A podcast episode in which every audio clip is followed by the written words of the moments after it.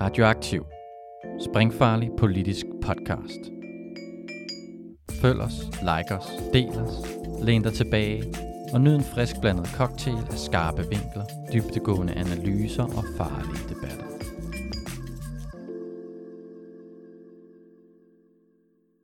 Velkommen til Den Faglige Klub, øh, Radioaktivs podcast om øh, arbejdsmarkedspolitik og faglig kamp.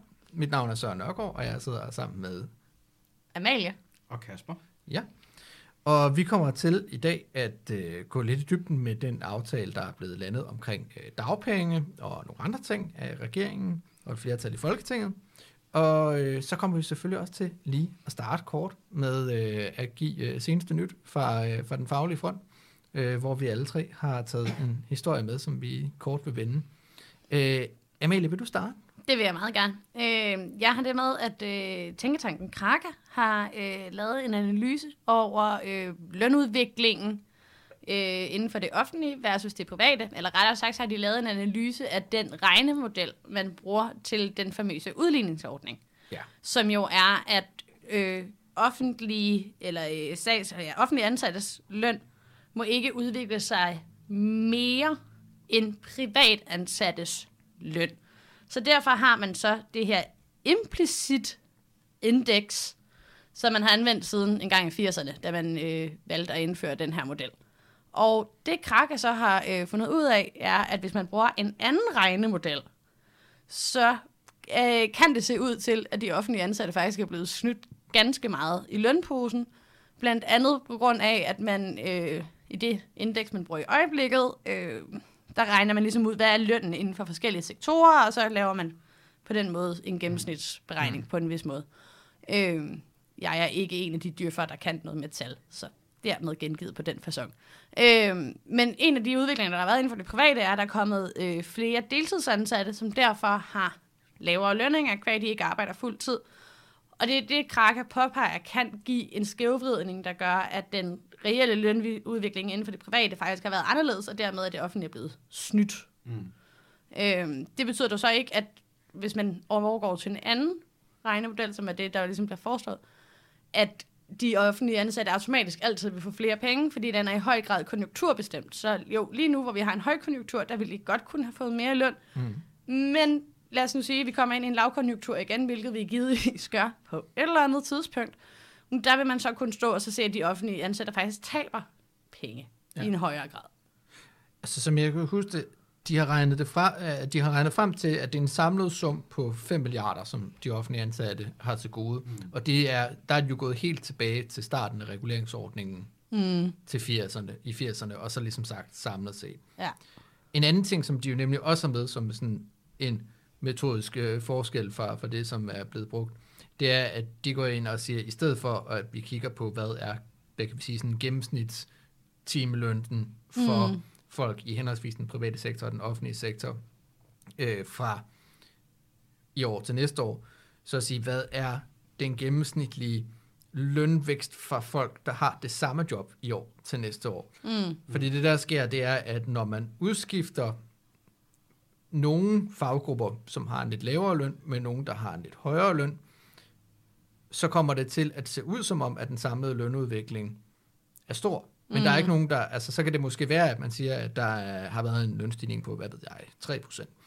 Men det er, fordi man har fået lidt flere højt lønnede og lidt færre lavt lønnede. Mm. Mm. Der er i virkeligheden hverken nogen af de højt lønnede eller de lavt lønnede, der har haft en lønstigning procent, der har været så stor, de har måske haft en på 2%. Mm. I stedet for 3%. Ja. Mm. Så det er lidt teknisk. Og, men jeg tror i virkeligheden, at det er sådan med til at bekræfte, vi har, når vi har vendt det før, sagt, men det er jo ikke fordi, at der er et objektivt svar på, hvordan man opgør, hvad lønudviklingen er i den private Nej. sektor eller den offentlige sektor. Det er der virkelig, virkelig mange måder, man kan gøre det på. Og det her er måske også en måde at få illustreret, at det er der bare mange måder, man kan sådan tænke over, hvad er det for nogle måder, vi helt præcist har lyst til at beregne det her på. Og det, der er problemet med reguleringsordningen, det er, at det ender med at have enorme konsekvenser for folks levevilkår, mm. hvordan det er, man beregner det. Men jeg tror generelt, synes jeg jo, at hele den her reguleringsordning, jeg kan jo altså, politisk godt se argumenterne for, hvorfor det er, man har valgt at gøre det. Men jeg tror, ud fra mit politiske ståsted, så er det fordi, man har besluttet sig for, at man vil gøre det mere attraktivt i udgangspunktet at være ansat privat, end man vil gerne øh, have det til at være ansat øh, offentligt. Ja. Og det synes jeg jo principielt set er noget pjat. Altså, jeg synes ikke, der er nogen grund til, at det offentlige udgangspunkt skal være mindre attraktivt at være ansat i. Øh, vi har jo specielt her det seneste år jo ligesom igen og igen fået bekræftet, at vores samfund kan ingenting uden dygtige offentlige ansatte. Mm. Så hvorfor i alverden er det, at vi ikke fuldstændig skrotter den der ordning, og rent faktisk begynder at lave et system, hvor man kan reelt konkurrencemæssigt også aflønne folk i det offentlige Ja. ordentligt. Helt sikkert, at de laver et stykke mega værdifuldt arbejde, så det er jo fuldkommen vanvittigt, at man har lavet en regel, der siger, at det må ikke stige mere end det her. Og selvom det er meget mere værd, mm. det, det arbejde, man laver som for eksempel sygeplejerske. Ja. Men altså, det viser i virkeligheden bare sådan, altså det, sådan en regel har mega mange politiske øh, implikationer og handler om interesser, men det gør det næsten mere absurd, at folk mister penge på grund af, hvad der ligner lidt et fuck-up. At man bare, nu har vi bare brugt den her, og så mm. passer det måske ikke så meget. Der var nok en anden, mere smartere måde at gøre det på. Ja. Øh, det, det bliver utroligt absurd. Jeg tror også, det er det, jeg mener, at, at ja. det er sådan, jeg er lidt uenig. Altså, hvorvidt det, det er jo ikke et fuck-up. Altså, det er, ikke, at det, det er sådan forkert at sige, at Danmarks Statistik har lavet en regnefejl. Mm. Altså, de har ikke Ja, ja. regnet forkert. Men der er bare, altså, hvis man spørger øh, de mest sådan anerkendte øh, økonomer rundt omkring i verden, så vil de sige, at jamen, der er bare nok sådan cirka otte forskellige måder at regne lønudviklingen ja. ud på. Øh, og de afspejler alle sammen nogle forskellige mm. ting. Yes, men øh, det var, øh, det var Danmarks Statistik. Det var nu. ja, øhm, det, som jeg har lagt mærke til af, af interessante sager på den faglige front her øh, det sidste stykke tid, det har været den sag, der har været i 3F, hvor at øh, formand Per Christensen er endt med at øh, blive gået øh, af, af hovedbestyrelsen, kan vi godt sige, efter øh, BT kørte en, øh, en sag omkring, hvordan han havde øh, sådan systematisk over meget lang tid levet et... Øh, et, et dobbeltliv, hvor han har øh, været øh, i, øh, altså sådan, hvor han har haft nogle forhold til nogle forskellige kvinder, og, og været sådan, Han har været gift med en og været kæreste med en anden, Ja. og ingen af de to damer har vidst, at den anden eksisterede. Og Nej, de troede og jo begge lidt- to, de boede sammen med ham, ikke? ja, og har lidt haft familie øh, sådan Ja, ja. begge steder og, og sådan noget. Det, det, det, sådan, det er et meget imponerende bedrag, øh, vil jeg i hvert fald sige, at øh, holde det kørende så lang tid. Øh, og de har vist heller ikke været de første, har jeg også Nej, han har gjort det for omkring 10-15 år siden tidligere, hvor det, den holdt i 6 år, ikke? Ja. Hmm. Det er klart alligevel, at man kan sådan bilde folk, man bor sammen med, ind, at man bor sammen med nogle at man Det er bor sammen med. det, Ja. er, det, Nå, men han er i hvert fald øh, røget ud, og øh, det er jo alligevel Danmarks største øh, fagforening, der øh, mister sin, øh, sin formand i øh, en skandale. formand. Ja, mange år i formand endda også. Og øh, så også nu skal til at have en ny formand. Øhm, så jeg synes at det både siger noget omkring øh, at sådan dårlig kultur i fagforeningerne, at, øh, at det her det har kunnet være så lang tid. Men også, øh, at, øh, at det bliver mega interessant at se, hvem der så ender med at blive ny formand for 3F. tror jeg ikke, jeg, vil, jeg tror godt, jeg vil angribe det der med, at det vi siger noget om en dårlig kultur i fagforeninger. Altså fordi, altså, at han render rundt og laver basically flere koneri, har jo ikke i udgangspunktet noget med hans arbejde at gøre. Altså det mener jeg vidderligt ikke i udgangspunktet har noget som helst med hans arbejde at gøre. Nej. Øh, og jeg vil sige, jeg har ikke hørt om andre eksempler på flere koneri indtil videre. Det kan være, at de når at komme frem her i løbet af det næste stykke tid, men ved aldrig. Øh, så jeg tror ikke, det er, fordi man kan konkludere, at der er en generel kultur omkring det. Øh, ja, der, hvor det bliver problematisk, er jo det, at han har anvendt hans arbejde som undskyldning til at Ja. kunne gøre det. Øh, for eksempel det der med, at han skulle have have påstået, at han var til en klimakonference i Norge, hvor han var, i virkeligheden var på ferie med hans kæreste, men det måtte hans kone jo sjovt nok ikke vide. Øh, og han så fortæller meget forarvet, vidt og bredt om, hvordan det var, at Dan Jørgensen var fløjet op til den klimakonference, når nu han havde været så dygtig og grøn selv og var sejlet. Hvilket han ikke var, han var kørt i bil med kæresten. Men øh, altså, det er jo der, hvor det bliver problematisk, fordi han involverer samarbejdspartnere, og det er ikke der er historie om samarbejdspartnere og forhandlingspartnere, ikke? Øh, men nej, jeg synes, det er meget spændende. Altså sådan, der skal jo være den ordinære kongres i 3F til efteråret. Øh, den er hver tredje år, den skal ligge i efteråret, den her Ja. ombæring. Øh, og 3F's lov er skruet sammen på den måde, at øh, når der er en formand, der går i perioden øh, af den ene eller den anden årsag, så skal der indkaldes til en ekstraordinær kongres. Det betyder så ikke, at den ekstraordinære kongres ikke godt kan ligge to dage før den ordinære, eller dagen inden den ordinære. Den kan også godt ligge om, øh, lad os sige, i april. Øhm, og det er der ikke nogen, der ved endnu, hvordan det kommer til at være. Øh, det finder man ud af en gang her i februar. Det lyder festligt. Meget festligt. Og så bliver det jo netop også med, hvem i alverden skal være formand. Øh, fordi det, der jo har været forløbet op til det her, øh, eller var forløbet inden det her, det er, at man i tre års lov har en i virkeligheden fuldstændig øh, EU-stridig regel, der hedder, at man skal gå, når man bliver 65. Mm. Altså en fuldstændig aldersdiskrimination hele vejen igennem. Øh, og der var så, øh, har i, i hvert fald siden sidste kongres været diskussion om, at man skulle ændre i lovene, så man kunne blive siddende længere, men også meget specifikt, så Per kunne få lov til at fortsætte som formand. Ja. Øh, og der har jo været diskussioner om, det skulle være generelt alle måtte sidde længere, eller om det skulle være en Per-specifik En- tilføjelse, en at han... Per-paragraf, En. Per-paragraf ja. om, at øh, alle skal gå, når de er 65, bortset fra Per Christensen, han må gerne blive siddende. øhm, så derfor har der jo internt i organisationen, har det jo mere, har de interne diskussioner jo mere været, skal folk i gang med at lave et oprør mod Per-paragrafen, Mm. øh, eller mod ændring af lovene, for at Per kan blive siddende, mm. eller skal man prøve at finde andre kandidater. Men det betyder jo også, at folk, der ellers normalt vil... Kan de ikke bare opjustere den i takt med pensionsalderen også? Det ville for eksempel give rigtig god mening. Det kunne være fuldkommen oplagt, at man kiggede den vej igennem. Men så handler det også om, at man har jo ligesom traditionelt brugt den der paragraf til, at folk også blev værfet ud på et tidspunkt, hvor der så kunne komme nogle andre mm. sådan. Øh, og man måske har lyst til at opgive muligheden for at værfe folk ud alene med begrundelsen, at du er gammel, ikke? Ja, man kan jo overveje at, at, at sådan indsætte nogle øh, sådan gode gammeldags øh, term limits i stedet for, hvis det var det, man var Ja. interesseret i. Men hvis hjælp på den organisation, der var i gang med at lave en PR-paragraf, så tror jeg ikke, man kan finde ud af at lave term limits. Nej. Er. Nej, men det bliver meget interessant at se, hvem det er, der skal være formand. Om det er en, der i forvejen er øh, i en position inde i forbundshuset, øh, eller om det skal være en lokal formand ude for øh, rundt omkring i landet. Og lige nu kan det i virkeligheden godt blive begge, altså sådan, begge scenarier er plausible. Ja. Helt Nej, sikkert. det kunne ikke blive begge dele. Nej, nej, nej, nej. Kan godt være Det en ville være en helt ny paragraf, der skulle indføres så. øh, dobbeltformandskab, ja, det kunne være interessant. Jeg tror også godt, man nok kan være sikker på, at det ikke ender med at blive Tina Christensen, som kommer til at få som, som formand. Ja, okay. Men det er jo lidt sjovt, altså, igen fordi det har været så uventet. at Jeg tror, det er interessant at se en, en organisation blive kastet sådan lidt op i det hele, øh, når man lige pludselig skal, skal til at finde ud af, hvem der skal være formand, og mm. alle de interne uenigheder, der kan være omkring det, øh, og hvordan man håndterer det i en situation, hvor, Ja. ja. øh, hvor øh, formanden er røget på, øh, på lidt På atypisk den grundlag. bekostning. Ja. Ja. Godt, så tænker jeg, at vi lige kan tage den sidste øh, aktuelle historie. Ja, Kasper. det er noget andet. det er noget helt andet. Chok. What? Det handler om øh, vold, og dem har vi snakket om før.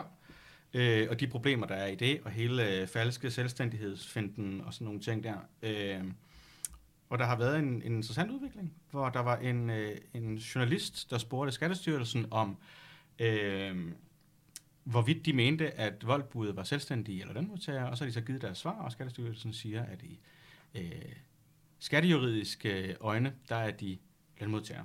Mm. Øh, og det har været spændende, mest af alt, fordi det har pisset chefen for vold ret meget. Det er jo, det er jo en sejr i sig selv, kan man Ja. ja. næsten sige. Øh, og det er jo heller ikke fordi, at så er problemet ligesom fikset, men det er, da, det er meget rart, om ikke andet som, som argument, hvis man er sådan en type, der gerne vil organisere voldbudet, øh, at selvfølgelig er de, øh, er de lønmodtagere, selvfølgelig skal de have Mm. nogle grundlæggende rettigheder. Og selvfølgelig har virksomheden et ansvar for dem, som de i hvert fald har i, i skatteteknisk øje med. Ja.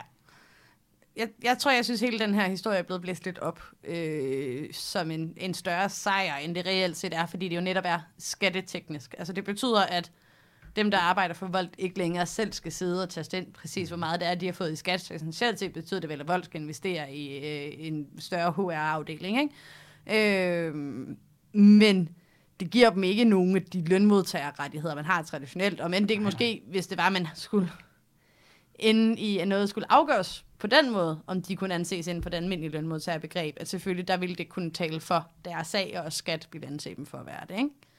Øhm, men jeg tror, jeg synes, det bliver meget op i forhold til, hvad det reelt set er. Ja, okay. Jeg synes, øh, en af de ting, der er faktisk lidt øh, sjov på den her historie, det er, at den her journalist, som har, Ja, han øh, har vild. kørt den her Han er sag, vild, ja. det er jo ikke bare fordi, at det er en journalist, der, der har sendt en mail ind til, øh, til hvad, det er faktisk, ja, det er ikke Skattestyrelsen, det er sådan noget øh, ligningsrådet, øh, rådet, et eller andet i den retning. Der er et eller andet, det hedder noget. Der dumt. er virkelig mange mærkelige råd, øhm, Øhm, når man kigger rundt. Ja, men et eller andet med noget skat. Men han har jo øh, selv kørt rundt som voldbud. Mm. Øh, Ja. Nemlig fordi, at øh, det er jo faktisk sådan en betingelse for, øh, fordi han har jo kun, han har jo kun, han har jo ikke kunnet stille Skattestyrelsen et spørgsmål generelt. Han har sagt, okay, nu har jeg kørt rundt som, øh, som voldbud. Nu får I øh, en masse øh, data og oplysninger fra mig, og øh, nogle, jeg skulle til at sige lønsedler, men mm. det, det må vi jo så øh, filosofere os til, hvad det er Fakturer. fakturer, lønsedler, øh, ja, og ind til dem, og så sige, hey, øh, har jeg selv øh, pligt til at indberette det her øh, til skat, eller er det noget, min arbejdsgiver skal stå for?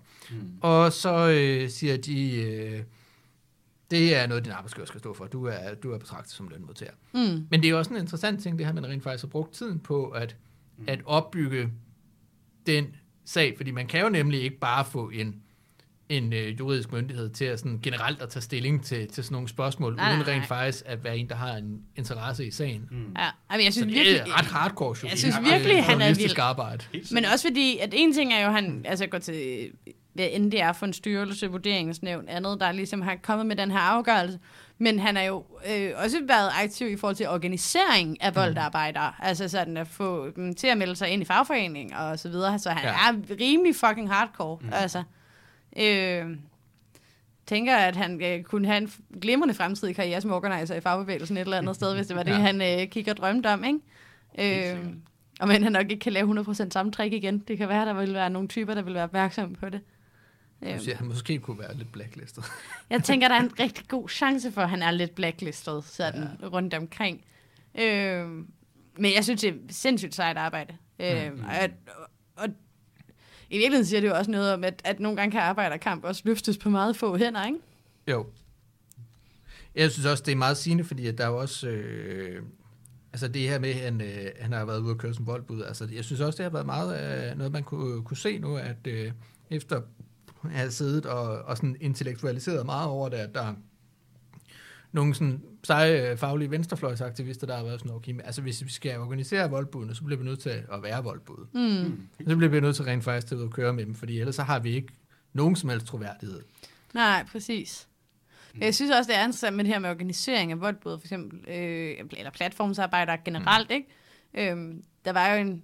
I Belgien, der fik man jo organiseret altså, deres udgave af Just Eat Vold. Jeg kan ikke huske, hvad der den hedder nu, lige nu. Det er tror For mange enten år siden, jeg har Deliveroo brugt den. eller Fedora. Det er det eller- Rue, var Ja. lige præcis den, det var. Øh, men de blev organiseret i en kunstnerfagforening. Ja. Fordi at kunstnerfagforeningen var jo vant til at forholde sig til folk med skiftende arbejdsgiver, korte ansættelser, øh, prekære arbejdsforhold. Ikke? Mm. Øh, og det synes jeg jo var meget interessant. Ja. Altså sådan en anden måde at tænke på det. Ikke? Yes. Så vi jo se, hvad det fører til. Jo, det altså, her der, nu. der er nogle sjove, meget, meget flersidige sådan lærer i, øh, i, i den her sag her. Mm. Øh, både om, hvordan man organiserer. Og hvis øh, der er nogen, der skulle have lyst til, øh, apropos øh, folk, der er organiser øh, for, øh, i, øh, for Vold, så øh, har vi jo en gammel episode med, øh, med Jack fra, øh, fra Vold Workers Group øh, og et interview der omkring øh, det organiseringsarbejde, der bliver lagt. Mm-hmm. Så hvis man synes, det lyder spændende, så kan jeg kun anbefale, at man går tilbage og får lyttet til det. Mm. Jeg tror, vi er ved at være omkring øh, det aktuelle. Nu kommer vi lige til at lave en kort lille pause.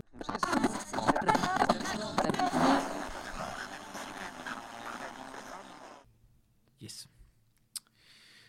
Dagens emne, det bliver øh, den øh, aftale, der er blevet indgået om øh, kring et nyt dagpengesystem og nogle andre ting, Mm. som også øh, er lidt relevante for arbejdsmarkedet øh, af regeringen og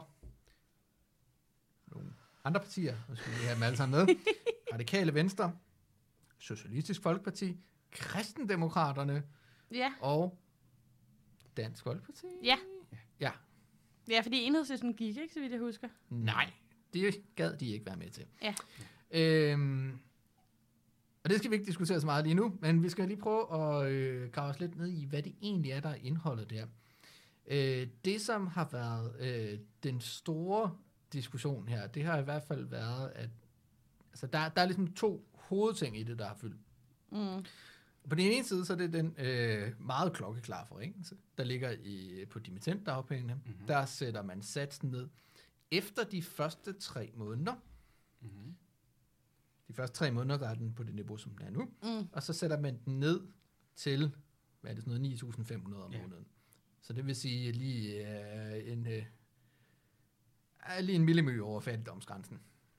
Og øh, derudover så har man valgt at halvere dagpengeperioden for dimittenter fra to år til et år. Ja.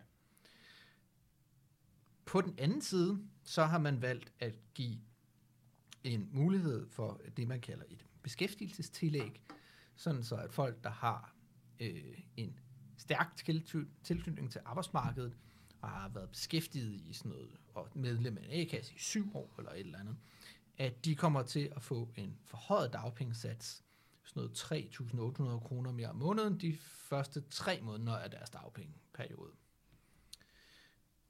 Så ligger der også et enkelt andet lille ting i forhold til dagpengesystemet, og det er, at man har valgt at gøre det permanent, at der er mulighed for at få 110% af dagpengesatsen, når man tager en erhvervsuddannelse på dagpenge. Hmm.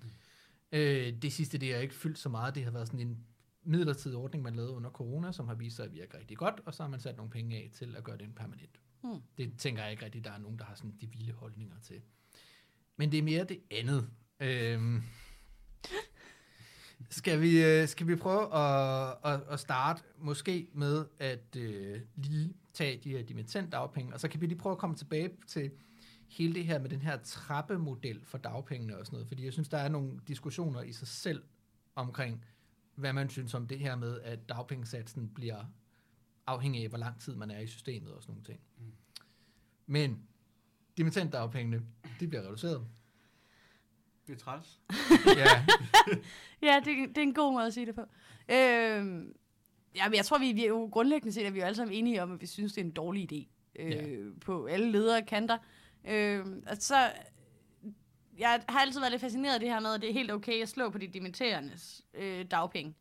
Altså et, så øh, forkaster man jo fuldstændig det, at de rent faktisk jo har indbetalt til en A-kasse. Har de, jo, i en periode har de jo indbetalt. nej, man er kontingentfritaget. Det tror jeg altså ikke, at alle A-kasser, du er det. Der er i hvert fald en mulighed for det. Ja, okay. Jeg, har været, jeg var i hvert fald kontingentfritaget, øh, da, da jeg øh, var...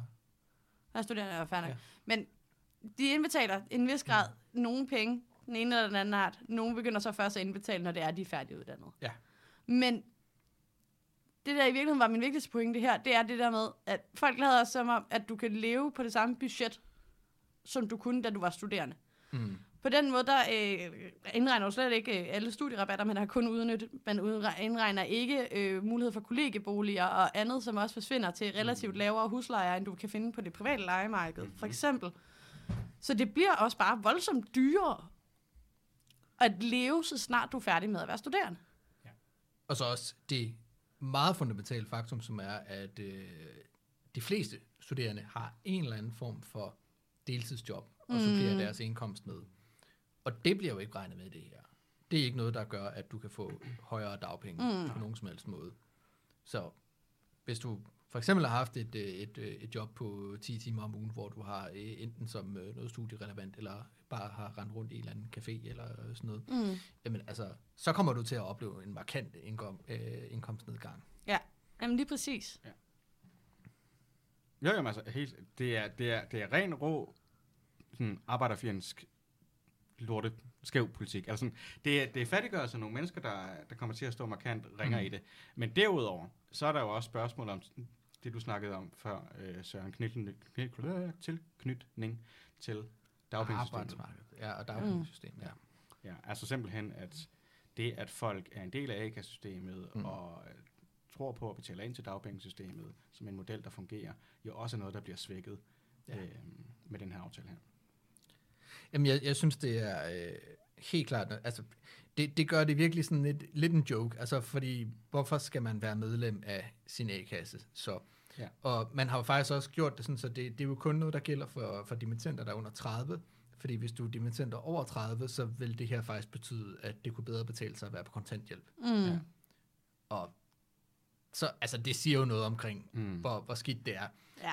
Og også noget omkring, at man generelt er meget glad for, også i kontanthjælpssystemet, at lave sådan særregler omkring lave ydelser for, for, for unge mennesker. Ja. Om det er jo blevet en generel socialpolitik i Danmark, at Ja. ja. man gerne må diskriminere folk på, alder, så længe de er under 30.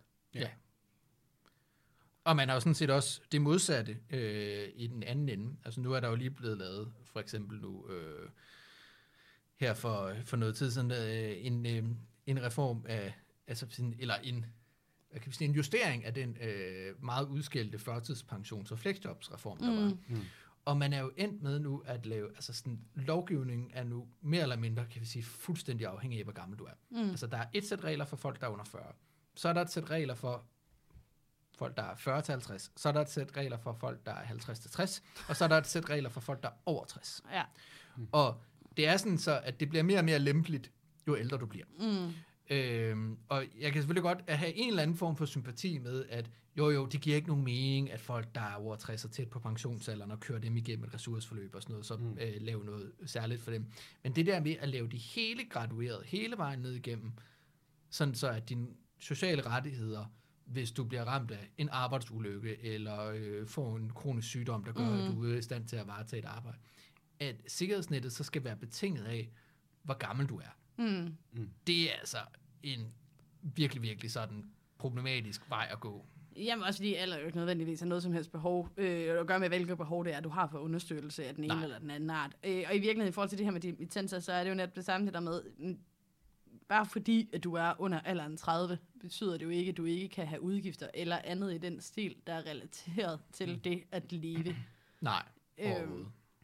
Altså, og også jeg vil sige, de, de gange, hvor jeg heldigvis indtil videre kun har skulle bruge dagsystem- dagpengesystem, der har jo netop været i forbindelse med, at jeg blev færdiguddannet. Mm. Altså fordi man jo står i den her situation, hvor du skal til at have foden inden for et eller andet. Altså Ja. det kan godt være, at du har øh, eksamensbeviset i hånden, men det er jo ikke automatisk jobgivende. Det er at have Nej. et eksamensbevis. Der kan sagtens gå flere måneder, flere år for nogen, alt efter hvad for en uddannelse det er, man har. Og jo jo, så kan man godt bruge den samme gamle historie om, at man bare kan tage et job i Netto. Men øh, Netto har jo også som sagt, de ikke er interesseret i de der folk, der vil være der i tre måneder for at skride igen, fordi det er for Mm. mange ressourcer for dem til at bruge på at lære op. Ikke? Så de her øh, såkaldte ufaglærte stillinger, de øh, ekstremt veluddannede mennesker skal tage, Ja. eksisterer heller ikke nødvendigvis. Så derfor er det sådan, det er sådan en klassiker, hvor at man beder de unge om at, en masse ting, men hvor baseret på nogle ganske usande præmisser. Mm. Mm. Jo, men det vidner også bare om, det er blevet utrolig politisk salient i Danmark at slå på unge og navnligt studerende. Der Ja. er så mange stemmer i det. Og specielt hvis du er øh, humaniora-studerende. Ja, ja. Også gerne dem, ikke? Ja. Men det vidner også bare om nogle, nogle altså, skæve styrkeforhold i forhold til både klasser, alder og forskellige ting, det som går på tværs, mm. ikke? Og også at, at fagbevægelsen, synes jeg ikke, har, har garderet mod øh, forringelser af dimittentdagpengene. Nej, overhovedet ikke. Og vi hører slet ikke nok til fagbevægelsen, og slet ikke, øh, specielt ikke akademikerfagforeningerne, mm. der virkelig burde gå amok Ja, ja, ja. omkring det her. Ja. Man hører, jo jo, så kommer der en, en bred pressemeddelelse. Og det er det. Ja. Men man har, ja, og det, det, det synes jeg også er rigtigt nok, fordi vi kan, vi kan alle sammen øh, blive enige om, at, øh, at øh, måske at FO har været nogle, øh, nogle, nogle dumme svin øh, i, øh, i lige præcis mm. den her kontekst, og, og lidt har dolket også halvdelen af deres egen medlemsorganisationer i ryggen. Mm. Men det er også øh, altså, skræmmende at se, hvor, hvor lidt akademikerforbundene har været i stand til at mobilisere. Mm. Og for den sags skyld de forbund, der har de øh, professionsuddannede, som også bliver Ja, ramt af det her. mm. lige præcis. Ja. Så altså, det, det er godt nok, altså, øh, det har ikke været sådan øh, dansk fagbevægelses øh, fineste hour, det her. Men jeg synes jo, det er paradoxalt, at man ligesom ikke kan blive enige på tværs af fagbevægelsen om at sige, at der er ikke nogen, der skal forringe i forhold til dagpengene. Punktum. Fordi hvis det er, altså vi snakker i forvejen om, der er faldende tilknytningsgrad til fagbevægelsen på sådan et helt generelt plan, ikke? Men hvorfor er det, man så ikke kan indse det der med, det har sgu også noget at gøre med, at jo jo, en fagbevægelse er ikke en forsikringsordning, men lige når vi kommer til A-kasser, så er det fandme med en forsikringsordning. Altså, der er ikke nogen grund til at være med, hvis du ikke kan udnytte det system, og hvis det system, du skal betale til, ikke passer på dig. Nej, og, og jeg synes også, det her, det taler måske ind i, at det, det er en klassisk udfordring, som fagforeningerne har brugt meget tid på at diskutere de sidste øh, 10-20 år. Her med, hvordan får vi fat i de unge, og hvorfor vil de ikke være med i en fagforening og sådan noget. Altså, hvad, hvad har fagforeningen egentlig gjort i de sidste 10-20 år for de unge. Mm. Jamen, der vil det, det er jo klassiske fagforeningsargument jo være, når vi har skabt modellen, vi har skabt systemet, vi har skabt de rammer, du kan træde ind i. Ja. Men vi er enige i, at de møder jo, møder jo ikke folk i øjenhøjde. Nej. Altså, og forholder sig ikke til de konkrete øh, aldersproblematikker, der kan være. Ja. Og jeg tror også, der hvor at, øh, at det her lige præcis går galt i forhold til aldersfordelingen, det er, at der er en enorm forskel i forhold til, hvad for en generation man kommer på, hvordan man ser på uddannelse og klasse. Ja. Mm. Fordi hvis man går tilbage for ja, ja, 50-70 år siden, ikke? Altså, så, var, øh, så var det at have en lang videregående uddannelse, det var jo ekstremt sjældent, og det var meget, meget elitært. Mm. Mm. Og det at have en, en studentereksamen bare dengang, var jo nærmest en billet ind i middelklassen Mm. mm. og til, et, øh, til et velbetalt job.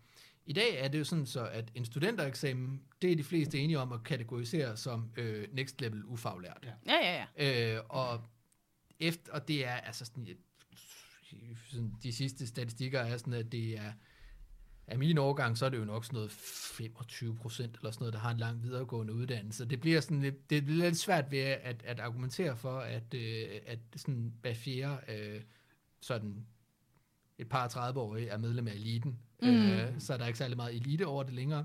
Altså, det er bare ikke det værd, som det var engang.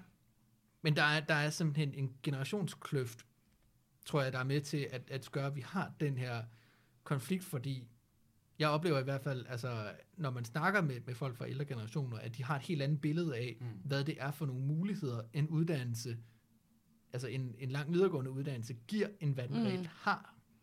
Ja, men man kan jo sige, altså er den arbejdsdygtige del af befolkningen, så er det jo stadigvæk et fortal, der har en lang videregående uddannelse. Ja. Altså, øh, og det er der jo ikke nogen diskussion omkring. Men det er, jeg tror, du har helt ret i, at arbejdsmarkedet har ændret sig rigtig, rigtig meget. Og også, øh, altså for eksempel, begge mine forældre er jo første generations akademikere. Altså sådan, øh, og de første i deres familier til at blive færdigud, færdiguddannede akademikere. Ikke? Mm. Øh, og, og jeg tror, der er ret i den der med, at hvis... Der, der, der, men der bliver, øh, og det bliver jo stadigvæk lige sådan en, en, en, en, det bliver jo en klassediskussion alligevel, ikke? Ja. Så fordi selvom jeg kommer, altså hele min familie er en rimelig stærk håndværkerfunderet familie, Mm. så har jeg da aldrig brugt fire sekunder på at overveje, om jeg skulle være håndværker, vel? Altså overhovedet. Og der ved jeg jo, kender jeg jo fra mange kollegaer, hvor at, jo jo, deres børn må da gerne blive videreuddannet, mm. hvis det er det, de har lyst til. Men de synes det er lige så godt, de kan gå ud og få sig et rigtigt arbejde. Ja. Mm. Altså, fordi det der med at læse bøger og øh, putte ting i Excel-ark, det er jo sådan lidt... Ja. Øh, og, og så på den måde bliver det jo en klasse ting, sådan en øh, vidensmæssig klassefordeling, hvis man kan sige på ja. Den måde. Fordi økonomisk set, så er det jo ikke sådan landet ligger. Der tror jeg, jeg synes, der har mange andre måder, hvor det giver bedre mening at opgive klasser. Mm. Fordi der er fandme mange håndværkere, der tjener rigtig gode penge, og også tjener bedre penge, end mm. akademikere gør i udgangspunktet, fordi de har nogle akkordmuligheder og nogle andre muligheder, der gør, at de også mm. virkelig kan cashe ind. Så det er også altså sådan, ja, det at tage en videregående uddannelse betyder ikke, at du kommer til at være en del af en økonomisk elite, men det kan godt betyde, at du bliver en del af vidensmæssige eliter, hvis det giver mening. Men jeg tror godt, jeg forstår, hvad du mener. Jeg tror, jeg vil sige, at når vi siger elite, så må det nødvendigvis vedrøre en gruppe, som er meget lille. Det er selvfølgelig rigtigt, man godt være kan sige, at, det at det, det kan jo ikke blive ved med at være sådan, så at bare fordi flere og flere mennesker får en lang videregående uddannelse, at så er flere og flere mennesker øh, en, øh, en del af eliten. Jeg så Nej. er sådan uddannet øh, en analyse fra sådan noget Arbejderbevægelsens Erhvervsråd, øh, hvor de jo øh, bruger den her øh, Lars Olsen udviklede øh, klassemodel, Ja. ja. som er sådan meget øh, uddannelsesreduktionistisk. Ja. Øh, altså, der, der kører de, der er det bare sådan, at "Nå, jamen, eliten er blevet øh, dobbelt så stor siden 80'erne. Og jeg er sådan, det er den simpelthen. Men der er kommet flere akademikere. Ja. Altså i virkeligheden Det er det jo, at, at, at elitebegrebet nok skal revurderes, og måske man også skal revurdere middelklassebegrebet, ikke? Ja, fordi de siger jo også samtidig, at alle, der har en videregående uddannelse, en kort eller mellemlang videregående uddannelse, er per definition en del af middelklassen, og kan ikke være en del af arbejderklassen. Ja. Og Ja. der, der begynder det også at blive, altså det er et spørgsmål, hvad mener du så egentlig med klassebegrebet overhovedet, hvis, at, øh, hvis det er sådan, så det egentlig bare afhænger af, hvor mange år du har gået i skole, Ja. Øh, altså fordi der, der kan vi jo også gå tilbage til, ja, altså for 70 år siden, så har man også sagt, at den gymnasielle uddannelse var, øh, var så var man en del af middelklassen. Men Ja, ja, det ja, mener vi jo heller ikke længere. Helt Nej, nej. Billedet er blevet meget mere mudret. Ja, Ja, ja. sådan- Også, altså selv, selv de analyser, hvis man sætter sig ned og læser nogle af de analyser, som, Ja. ja. som øh, Arbejderbevægelsens Erhvervsråd laver, så snakker de selv om altså indkomster, der er kæmpe spænd i både det, de kalder arbejderklassen og middelklassen, der Mm. går Ja. ind over hinanden. Og, Præcis. øh, altså sådan, det er et, et meget mere mudret og nuanceret billede, end det var for, for 40, 50, 60 år siden.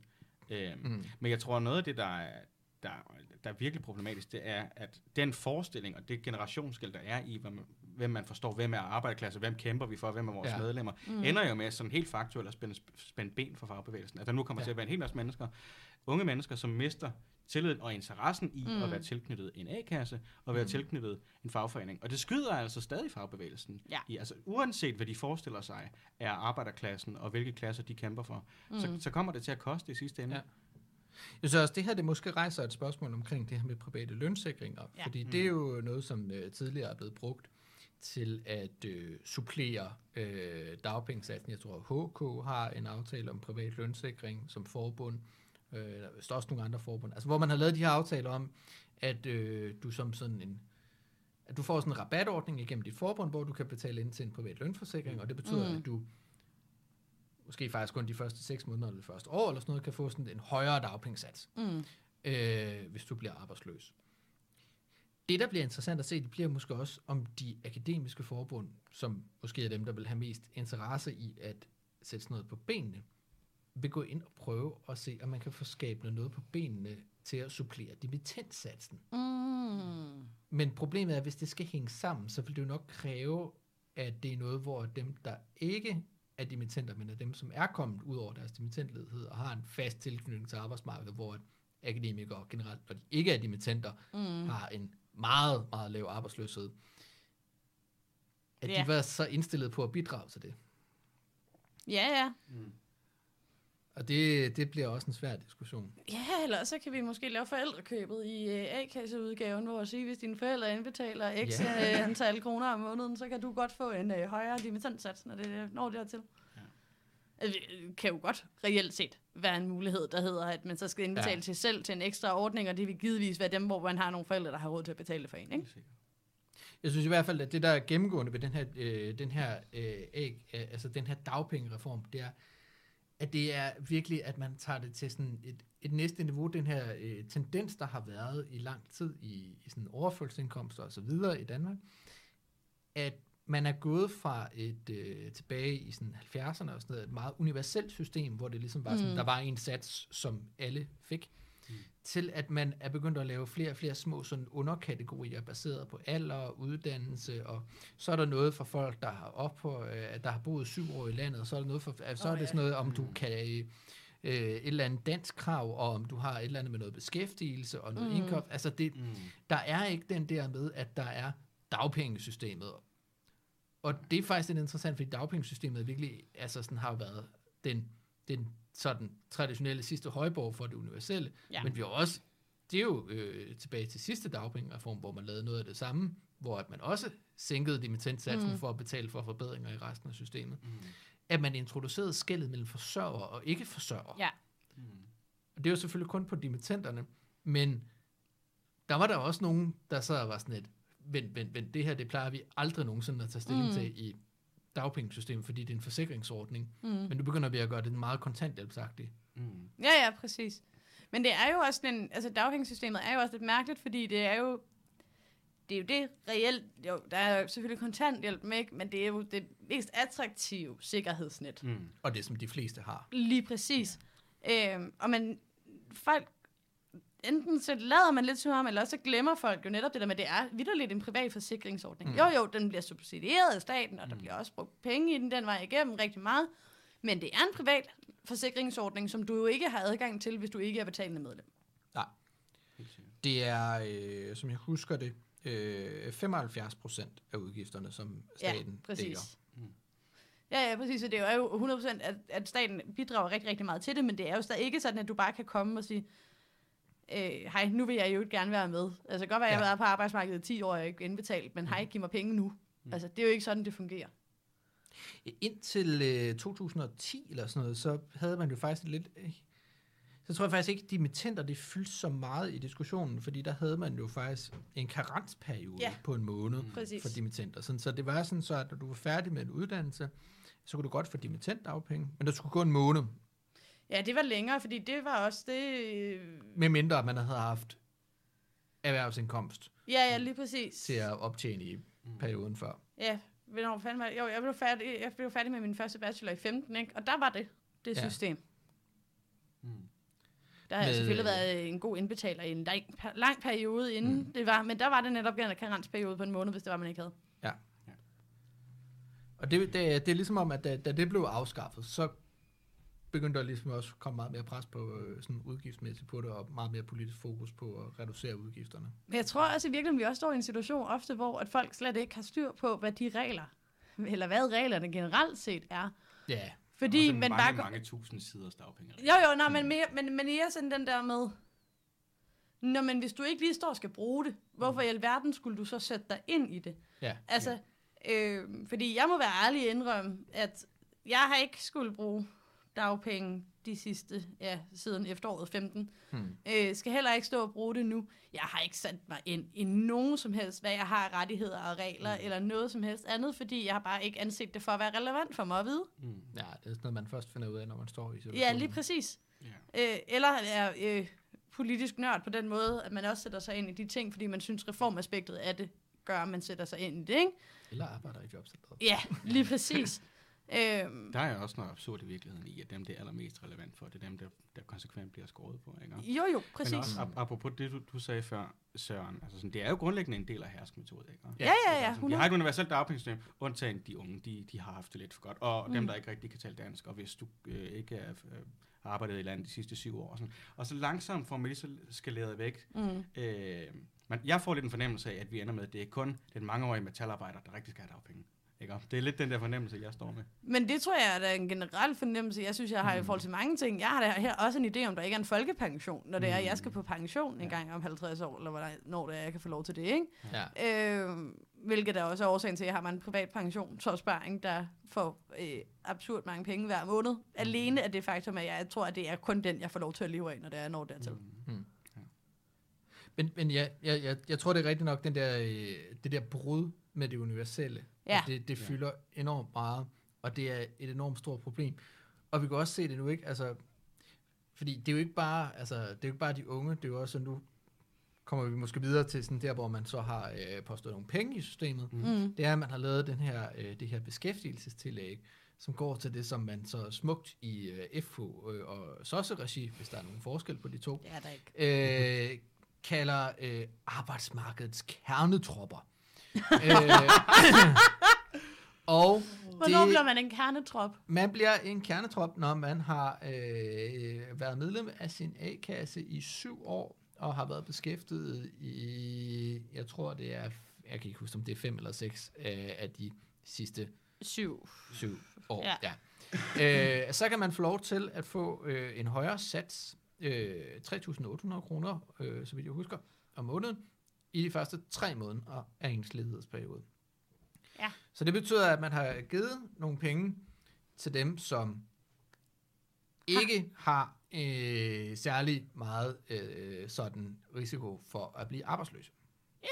Men Det lyder er også en billigt. billig Det, omgang. ja, De præcis. bliver la- arbejdsløse. Ja, for det første, Det er en meget billig omgang. Ja.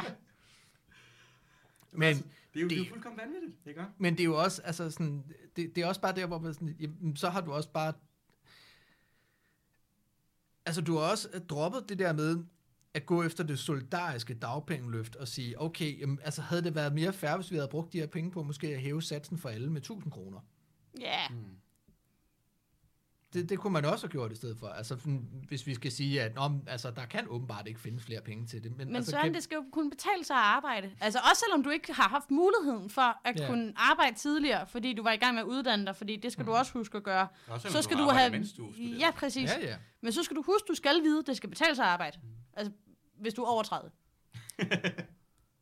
Hvis man er over 30, ja. Ja. Den her optjeningslogik, som er mm. så meget gennemgående for den måde, man ser på velfærdssystemet på, at, at man, må, man må yde, før man kan nyde. Ja. Øh, Og hvad kan sige, sådan rent forsikringsmæssigt, så kan jeg jo i et eller andet omfang godt acceptere, at, at det er det, der er logikken, men altså sådan, have det sådan, sådan en generelt ting, at du bliver simpelthen nødt til at have haft et arbejde for at kunne gøre dig fortjent til nogle former for sådan socialt sikkerhedsnet. Der synes jeg, man, man misforstår, hvad sikkerhedsnettets pointe er. Mm. Altså det er at sørge for, at for det første, sådan, ud fra bare et perspektiv om, at alle mennesker har, altså bør have en garanti for, en sådan, at de kan have et værdigt liv, men også fordi, at det sådan, sikkerhedsnettet er her også for, at vi alle sammen kollektivt har gavn af sikkerhedsnettet, ved at det giver os alle sammen en bedre position over for mm. arbejdsgiver. Mm. Sikkerhedsnettet er også noget, der hjælper mig, selvom jeg er i beskæftigelse. Mm. Det er ikke, altså man, man har i virkeligheden individualiseret det også rigtig ja. meget. Sådan, hvorfor har vi et dagpengesystem? Altså, i gamle dage, der sagde man jo, at, øh, at A-kassen, det var i virkeligheden den største strækkekasse, der var. Mm. Altså, så kunne man bare sige, at nu gider jeg ikke øh, arbejde på de her lortevilkår, nu går jeg på dagpenge. Mm. Og det perspektiv, det har man lidt glemt på det. Altså, mm. nu, nu står man og siger, at folk på dagpenge, de skal tage sig et job i, i netto øh, til, til mindsteløn. Mm. Og så tror jeg i mine øjne, at man har misforstået, hvad A-kassen er til for. Mm. Ja, ja 100 procent. Ja. Jo, jo, det kommer da helt sikkert også til at have en, en effekt på lønudvikling. Altså, mm. dit, dit udgangspunkt er i forvejen, altså det er ikke en særlig fed forhandlingsposition, du står med, med et øh, uddannelsesbevis i hånden, og ja. en arbejdsgiver, der siger, hvor meget erhvervserfaring har du? Mm. Og så ovenikøbet er mega meget økonomisk på skideren, og mm. øh, ja. bliver nødt til at ikke kan bo i sin studiebolig længere, og ikke kan finde et nyt sted at bo, bare i nærheden af rimelige penge. Øh, det forringer jo forhandlingspositionen helt vildt. Det betyder formentlig også på længere sigt, at den, en generations udgangspunkt mm. på løn og arbejdsvilkår ja. bliver ringere, mm. og skal stige fra et ringere udgangspunkt. Ja. Ikke? Men jeg tror, at når jeg så snakker med ældre generationer, så er det sådan, ja, men nu skal vi jo også huske, at øh, vi havde jo ikke SU på samme måde, og øh, når vi tog lån, øh, studielån, så var det jo meget højere renter, end øh, det er i dag. Og dutten, dutten, dutten, dutten. Og inflation på 10 procent øvrigt. Ja, sådan, ikke? ja, ja. Øh, men hvor jeg også var sådan, ja, men du havde en mulighed for at købe dig en lejlighed midt i København ja. til under 100.000. Altså, som også, når man kigger på inflation, er meget billigere, mm. end det er i dag. Du havde en mulighed for at gå ud og skaffe dig et arbejde, der gav dig en højere indkomst, end en startindkomst gør nu ja. til dags. Mm. Du skulle ikke tage udlønnede praktikker for at skaffe dig erhvervserfaring nok til, at du kunne få et arbejde. Ja. Mm. Altså sådan. Og så synes jeg da i virkeligheden også bare, det er trist, at, at man kan at, at, at stå og sige, at øh, det var værd, dengang jeg var ung. Altså, jeg, jeg drømmer da i virkeligheden om, at når jeg bliver en gammel mand, så kan jeg fortælle folk, at det var værd, dengang jeg var ung. og, det, at, og, øh, og, og det er i virkeligheden også meget fedt, fordi det, det betyder så, at det er blevet bedre. Ja. ja. Ja, men det er det gamle generationsløfte, ikke? Og at mine ja, børn skal at, have det bedre, end jeg selv havde det, som ja. virkelig mm. bare er gået tabt. Ja, det, det, bliver, det bliver et spørgsmål, at mine børn skal have det lige så elendigt, som jeg selv havde ja. det. Ja, ja. Ja, eller bare sådan. Det er boomer-generationsløftet. ah, men ja, men vi, vi kunne snakke lang tid om den generation, vil jeg sige, i forhold til ja. forrådelse over tid. Men skal vi måske lige prøve at gå lidt mere i dybden med det her med øh, den forbedring, der så ligger i dagpengesystemet, som er de her, øh, den her forhøjet sats de første tre måneder. Det er jo lidt en mærkelig form for løsning, synes ja. jeg i hvert fald. Altså. Nej, den ser godt ud på papiret. Ja, den ser rigtig godt ud på papiret. Men den, den er nemmere at sælge i en pressemeddelelse. Mm. Ja. Men jeg, jeg tænker, altså sådan, Udover at man nominelt kan sige, at det, jo jo, nu er dagpengesatserne øh, hævet, og I var det fantastisk. Hvad kommer det så egentlig til, altså for dem, der rent faktisk får det her? Kommer det så over, altså selvfølgelig, jeg vil ikke sige, at det er en forringelse, at de får flere penge de første mm. tre måneder. Men jeg tænker også bare, det kommer der til også at være en ekstrem stressfaktor i et system, der i forvejen er præget af enormt meget pres. Altså vi kan huske, hvordan når vi snakker omkring den forringelse, det var, da man halverede dagpengeperioden, mm. så snakkede vi omkring truslen om, at man faldt ud af dagpengesystemet, mm. kom på kontanthjælp. Den indkomstnedgang, som folk havde af at ryge ud af dagpengesystemet, komme mm. på kontanthjælp, det er jo ikke fordi, den er meget anderledes end den indkomstnedgang, vi nu stiller alle de her mennesker i udsigt efter tre måneders arbejdsløshed. Nej. Altså, det kommer der til at blive en psykologisk presfaktor, og jeg ved ikke helt, om man har sådan gennemtænkt helt, hvordan det kommer til at opleves. Jeg vil også, at det bare, at, man i virkelig, at det måske det er også bare et maskeret forsøg på den der skruetvinge, om at man skal skal tvinge folk til at tage et hvilket som helst job. Mm. Ja. Altså det tænker jeg, der er en plausibel mulighed, at der ligger det element i det. Mm. Øh, at det ligesom skal være gulderoden for at komme hurtigt i arbejde, som jo netop giver det psykiske pres hos folk i forhold Ja. til, at de ligesom, der er en kant, og det er en meget mark- markant kant, og du kan bare nærmest stille et ur til, hvornår du rammer den, ikke? Mm. Øh, og så, altså, jeg synes, det var røvstressende at være på dagpenge, dengang jeg var på dagpenge. Øh, ikke fordi jeg havde, øh, havde noget imod at søge to job om ugen, men jeg følte mig overvåget konstant. Mm. Mm. Altså sådan, jeg, jeg følte nærmest, at jeg ikke engang kunne øh, gå en tur i byen, øh, uden at jeg skulle have en reprimande, for jeg ikke havde brugt tiden på en jobansøgning. Ikke? Ja. Øh, og det tror jeg, at det pres, der ligger der, bliver absolut ikke bedre af, at du så netop også har skæringsdatoen. Fordi det bliver jo, du kan gå i gang med, at du kan melde dig ledig, og så kan du sætte uret. Ja. Og der tror jeg også, det virkelig gør en forskel, også det her, om det er tre måneder, eller seks måneder, mm. eller det første år, fordi det er sådan, tre måneder, det er, altså, det er snart. Præcis. Jo. Altså, hvis ikke, hvis ikke man er nogen af dem der, der, der er jo faktisk en del, der lige så snart de starter på dagpenge, så, ved, så har de jo faktisk allerede job på Ja. hånden. Øh, men dem, der rent faktisk ikke har et job på hånden, det er altså, det er snart. Mm. Det er, det er meget hurtigt pres, øh, og, øh, og jeg er sikker på, at, øh, at øh, jobcentersystemet sikkert også skal finde en måde at, øh, Og minde folk om det. at minde folk rigtig, rigtig meget Altså inde i om, mit de hoved, der mister nogle forestiller jeg mig om sådan lidt. et, øh, at du går ind på Jobnet, Mhm. logger ind med din konto, Ja, og så kan du bare se nedtællingen. Ja. ja, Det store nedtællingsur, der kører, imens det foreslår dig, at du kan blive øh, pizzabud hos Just Eat. Ja. Øh, hvilket man så heller ikke nødvendigvis kan blive. Nej. Men, øh, nej, men jeg, jeg tror virkelig, altså sådan, det, er, det er utroligt tosidigt. Altså hvis, hvis man havde sat nogle, nogle, øh, nogle folk, der ved ting om arbejdsmarkedspolitik ned og sagt, hvis vi nu gerne vil forringe folks vilkår, men samtidig også sænke lønningerne, hvordan gør vi så det? ja. så havde de foreslået nogenlunde der. Fordi altså, beskæftigelsessystemet er et vildt råt system at være i. Altså. Mm. Jeg har for nylig været ude og snakke med en hel masse mennesker. Øh, jeg skulle interviewe dem i forbindelse med noget. Øh, og så der, der var virkelig en, en, en gennemgående... Sådan, folk, folk er kede af det. Folk øh, bliver syge mm. af det. Og det er altså sådan... Det, til dels det der med de to jobs, men det er meget mere, det er fortællingen, det mm. er overvågningssystemerne, det er møderne, det er måden, Ja. man taler til folk, ikke? Og, øh, og det er, det er råt at, at sygeliggøre folk i forvejen, Mm. ikke? Det er træls. Ja. Men når, Ja. når, når hele grundpointen, når man så zoomer ud og kigger hjemme, hvad får det så betydning? Bare er, når der er nogle mennesker, der kommer til at få nogle dårlige lønninger, fordi de kommer ikke til at få job ned i Netto. Og hvis de gør, så bliver de fyret efter et par måneder, for de er ikke særlig gode til det. Hvis du er uddannet, hvad ved jeg, historiker. Ikke? Og det, altså sådan, det er også det, som der er en del forskning, der siger, at du kommer ikke til at have en særlig fed tilknytning til, til, til Netto, eller den Mm. slags type ar- arbejdspladser. Mm. Tværtimod. Så det eneste, du reelt kan gøre, det er at gå ud til, til arbejdspladser inden for dit fag og sige, jeg vil arbejde til en billigere løn. Ja. På sigt, der er det den eneste sådan, farbare vej. Ja. Ikke? Og så synes jeg, i virkeligheden også, altså hele den her debat, det er generelt også bare noget, der bliver fucking respektløst over for folk, der rent faktisk arbejder i Netto. Ja, ja. Eller andre steder i ja, ja, ja, detailbranchen. ja, Ja.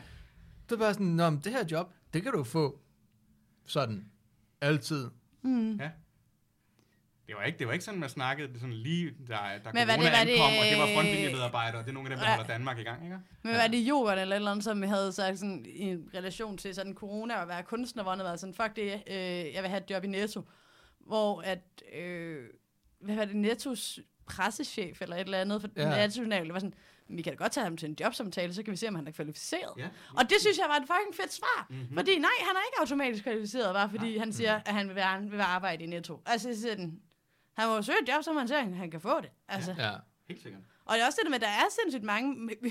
Det er også for, som man får lavet, lavet som om, at hele detailbranchen for eksempel består af en masse fritidsjobber og ufaglærte. Altså, der er jo virkelig mange mennesker, der er, i det her land, der er butiksuddannede. Altså, Ja, det er en ja. HK-uddannelse. Ja. Det er en rigtig stor, organiseret, uddannet faggruppe. Mm-hmm.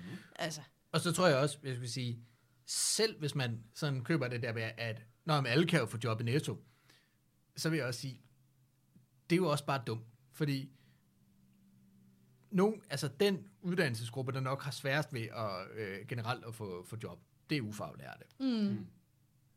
Og så siger du, okay, jamen, de ufaglærte job, der er, dem skal nogle akademikere så komme og tage, eller hvad, altså, sådan, ja. virker det super solidarisk? Eller, Nej, eller? nej, men, men det er jo netop i virkeligheden, det er jo faktisk det, der er helt problemet. Problemet ja. er, at du begynder at fjerne de solidariske elementer. Ja. Altså, at man begynder at suge solidariteten ud. Mm. Fordi det handler udelukkende om mig, mig, mig. Kan jeg komme forrest i køen? Kan jeg få jobbet? Kan jeg få... Altså, det bliver netop den der med alles kamp mod alle, for at tilrage sig muligheden for at kunne være lønslave. Og det er jo i virkeligheden også det, der er bare misforståelsen omkring arbejdsløshed i det her. Altså, mm. at man, man ser det som sådan et, Nå, men måden at, øh, at lø, altså, vi har, øh, vi har 100.000 arbejdsløse, hvordan kommer de i job? Det er, at vi de alle sammen går ned og søger job i Netto. Mm. Og så kunne jeg sige, jo jo, men altså hvis der er nogen af dem, der går ned og søger job i Netto, så skal de nok få det. Hvis der er 100.000 mennesker, der går ned og søger job i Netto, mm. så tror jeg altså ikke, Netto har jobs nok til det. Nej, præcis.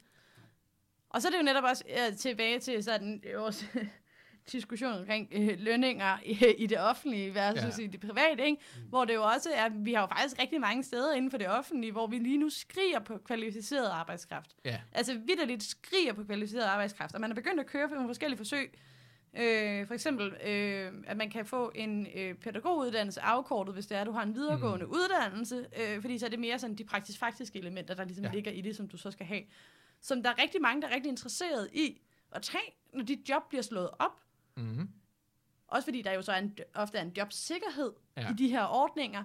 Øhm, men hvor at ofte så kan institutionerne ikke slå de her job op, fordi de her job er dyrere Mm. at få besat, af hvad der jo så ender med at blive fagudlært personale, end Ja. det er at have medhjælpere. Ja. Yes. Og det samme med sosu, vi mangler også sosu-uddannet. Altså reelt Mm. sosu-uddannet, i stedet for vikar, der kommer ind. Noget, som vi måske øh, lige skulle have sådan en, en, en særskilt snak om her, det er fagbevægelsens rolle. Mm. Øh, og det bringer mig måske til at nævne nogle af de sidste arbejdsmarkedselementer i den her reformaftale, som vi ikke har vendt så meget. Øh, man kommer til at øh, øh, hæve øh, fradraget for indbetaling af fagforeningskontingent og øh, den slags ting og sager, og man kommer også til at hæve sådan indkomstgrænsen for at være medlem af en A-kasse, og øh, altså det her med, hvornår man skal betale kontingent, mm. når man er... Øh, altså. Men øh, man kommer til at gøre nogle, øh, give nogle, øh, nogle skattefordele og sådan noget til, øh, til fagforeningerne. Mm. Og isoleret set, så er det jo ikke, fordi jeg synes, det er en dårlig ting. Nej. Overhovedet. Og Nej. det tror jeg heller ikke, der er nogen af os, der gør. Men altså, det her, det lugter rigtig meget af nogle fagforeninger, der sådan er, Er lidt købt. mere interesseret i øh, deres medlemstal, end de, der er interesseret i deres øh, medlemmers arbejdsvilkår. Nej. Ej, jeg vil faktisk sige, det er jeg ikke nødvendigvis enig men det tror jeg også, fordi at analysen jo stammer... Jeg tror meget, at den interne analyse er jo også, at jo flere, der er med, jo bedre. Ja, Og, og, og det tror jeg ikke er en forkert analyse på Nej. Nogen måde. Problemet er jo så bare, at man så i de her tilfælde så så, så til tås med, fordi altså det her med at få en forhøjet øh, øh, fradrag for øh, fagforeningskontingent, har jo været et kæmpe ønske i mange år. Altså, ja. som, at, at som det er blevet nemt som en af de sådan, primære ting, når man er gået ind i forhandlinger som fagbevægelse, at det er det, man har ønsket sig. Så det er en kæmpe intern sejr, at det bliver hævet. Ja. Altså, og det er jo fordi, at man ligesom godt ved, at man ikke er billig Mm. at betale til hver måned. Ikke? Jo. Øh, og kombineret A-kasse og fagforening kan sagtens løbe op i omkring 1000 kroner om måneden, og det er mange penge. Så derfor så ved man jo også, at årsagen til, at nogle af de gule fagforeninger jo, eller gule forretninger, øh, går frem, det er jo, fordi de også er meget billige. Ja. Så at, at, at, at det her kontingent og fradrag for kontingent har altså virkelig været en, været en knast, man har været meget, meget, meget fokuseret på. Mm. Øhm, så jeg tror også, at så snart man ligesom har fået en mulighed for det, så har man også sagt ja. At det så gør, at man... Altså, det er lidt sådan en... Øh, øh, bider lidt af tåen, ikke? Altså, for at bedre kunne passe skoen. Det må man sige. Det er virkelig også nogle af de der ting, hvor man kan se, hvor meget at... Altså, man kan på mange punkter, så kan man, øh, så kan man måske godt være sådan lidt, hvad, hvad fanden er forskellen efterhånden på en borgerlig og en socialdemokratisk regering? Men måden, man behandler FH-fagbevægelsen, Mm. er en kæmpe forskel. Mm. Altså det der fradrag, det blev første omgang reduceret af Lars Løkke, så under Torning-regeringen, mm. på trods af alle de andre forfærdelige træls ting, de gjorde rent øh, arbejdsmarkedsmæssigt, Mm. så blev det hævet igen. Mm. Så under den næste Løkke-regering, så blev det brugt som afpresning mod øh, fagforeningerne i forhold til nogle, øh, nogle trepartsaftaler. Mm. At sige, at øh, nu må I jo være konstruktive og samarbejdsvillige, ellers kan det være, at vi ruller den der øh, forbedring, I lige har fået tilbage. Mm. Øh, og så var de så samarbejdsvillige. Og så øh, har man så nu fået en socialdemokratisk regering igen, og så bliver det hævet. Altså, det, det, man kan godt mærke, at det er, sådan, at det er meget de der øh, institutionelle ting omkring fagbevægelsens rolle og sådan noget. Mm. Og jeg Mhm. tror også, man har også fået oprettet et eller andet fagbevægelsesråd omkring... Øh, et eller andet omkring øh, det øh, fremtidens arbejdsmarked, og så har de fået et eller andet Ja. råd nu, de kan sidde i og sådan noget. Ikke? Altså man kan godt mærke, at det, det er nogle af de der ting, hvor at det betyder rigtig, rigtig meget for fagforeningerne, og måske mm. lidt mindre for deres sådan medlemmer. Altså Ja. det, det er mere, man tænker mere sådan fagforeningernes magtposition og medlemstal. Og det er ikke fordi, jeg vil sige, at det ikke er væsentligt, fordi det er det selvfølgelig på sigt. Men jeg tror godt, man kan ende med at stige sig blind Ja, ja. på Og medlemstal enig. og sådan noget som, som værende det væsentligste. Enig, enig, enig.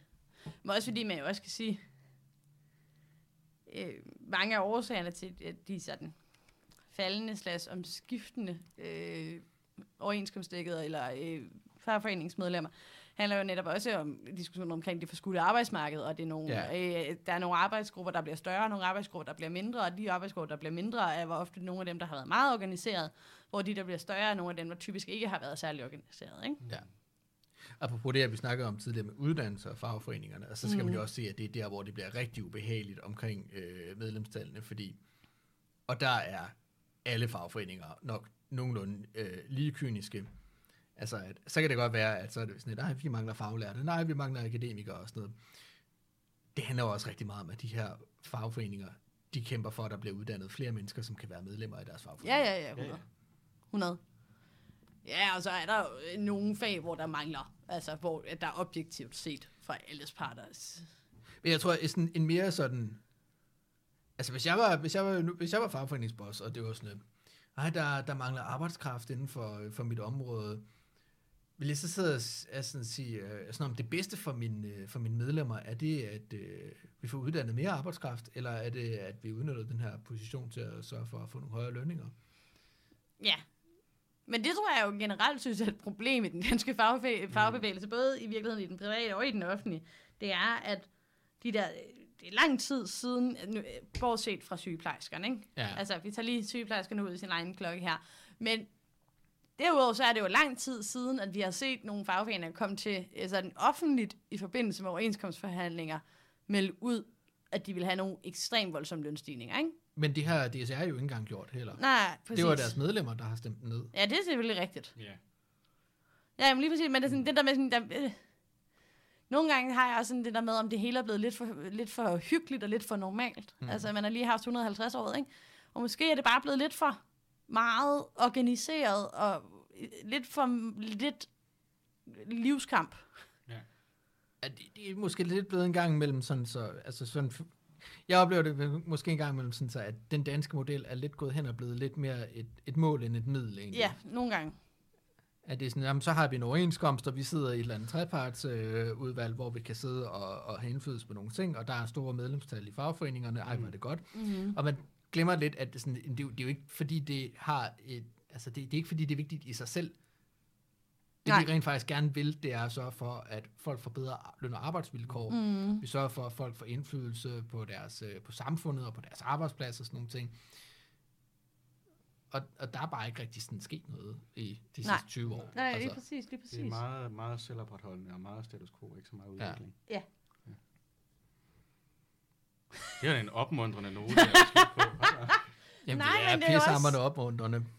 Men nogle gange må man jo også bare sige, at, at nogle gange er det jo også bare at være ærlig og sige, at det her det er ærgerligt. Altså, mm. og, og, og det, dem, der burde være dem, der gik ud og sagde, at det var ærgerligt, eller de partier, der burde gå, gå ud og sige, det her vil vi ikke være en del af, har ikke nødvendigvis gjort de ting. Nej. Helt sikkert. Ja, det er rigtigt nok.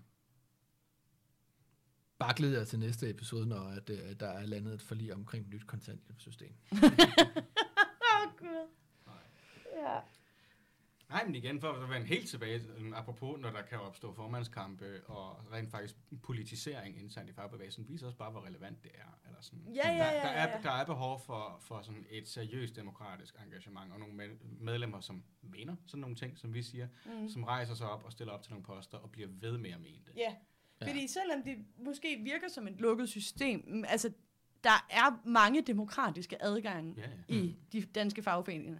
Og ja, så kan det godt være, at du skal starte med at tage til et lokalt møde i din lokale afdeling, men der den vej fra er der altså muligheder for at komme ind og få påvirket, Mm, og komme ind i forskellige organer. absolut. Øh, og det tror jeg også, der er for få mennesker, der udnytter. Helt sikkert.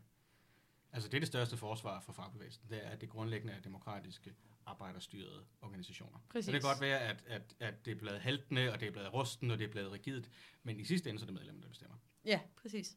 It's what we got. Ja. Men jeg tror, at det var en, øh, det var en god bedre snak, vi, ja. vi Ja. lige fik os omkring øh, det her indgåede øh, dagpengeforlig øh, i dag. Og øh, så glæder vi os ellers til at komme i gang med, øh, med forårssæsonen og forhåbentlig øh, nogle mere positive nyheder. Men ellers er vi altid klar til at bidrage til. Tak for det.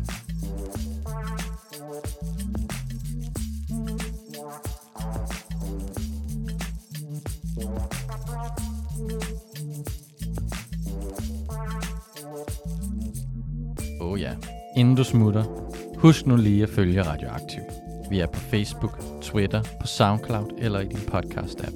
En række af vores podcasts udkommer også som video på YouTube. Du må også gerne dele os med dine venner. Hvis du er ellevild, så kan du gå ind på solidaritet.dk og blive medlem af vores medie.